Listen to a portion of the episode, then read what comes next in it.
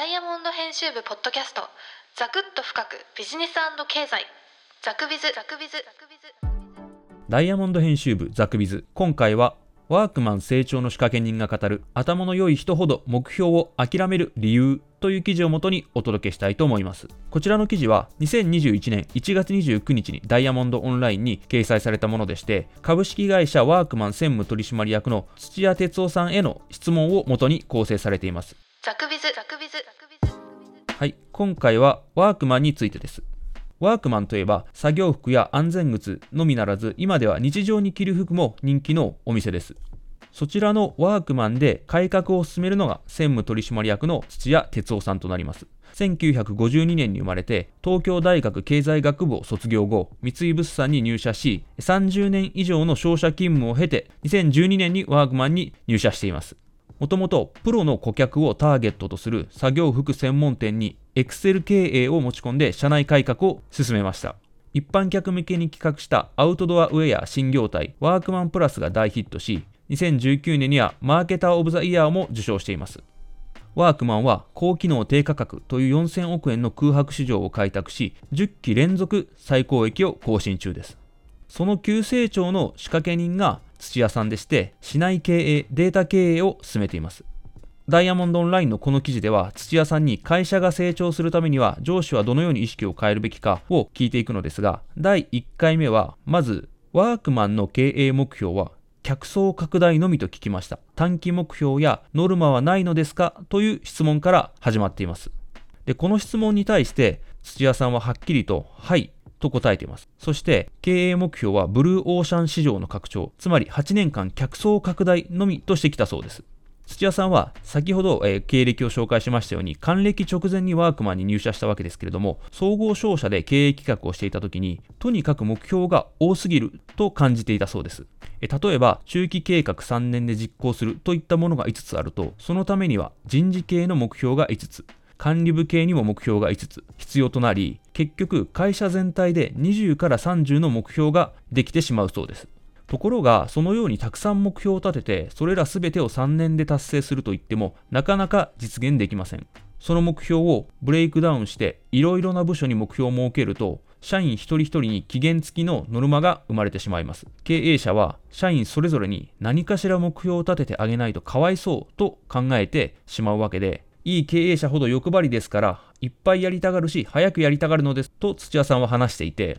続けて経営者がプレッシャーを感じるのはいいけれど、末端の社員にまでプレッシャーをかけてストレスを与える必要が本当にあるのでしょうかと問いかけています。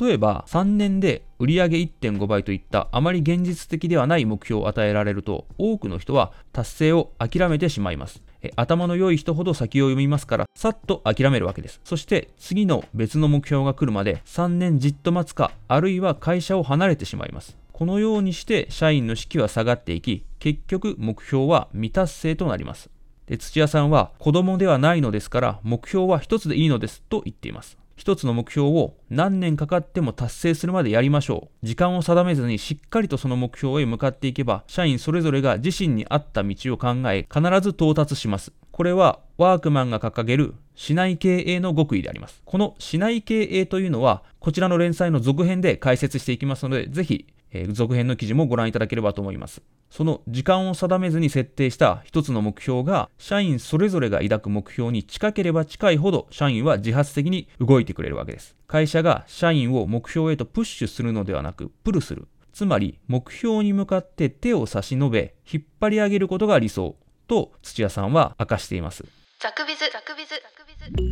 土屋さんは商社で経営企画をしていた頃、3カ年計画を立てて、それらがどこまで進んだか進捗管理をしてということを行っていたそうです。ところがそのことについては意味ないんですよそんなものと断じています。3年の計画を立て計画に沿って進めて結局どうなるかというと時代が変わるんですとはっきり言っています。現在でも1年前に海外進出といって計画を立てても、新型コロナウイルスの感染拡大によって海外進出どころか海外出張さえできなくなっているわけです。アフターコロナで世の中がどのように変わるかなんて誰にもわかりません。さらにワークマンの事例で言えば、防寒機能に優れた商品を開発しようとしたところ、11月に本州で25度以上の夏日を観測したことがあったそうです。緻密な計画を立てたところで今の時代はあまり意味がないと土屋さんはおっしゃっています。このように土屋さんがノルマや短期目標を作らなくなったのは商社時代の反省から来ているそうです。商社の中期経営企画担当として以前は実現性の低い目標を散々皆に押し付けてきたそうです。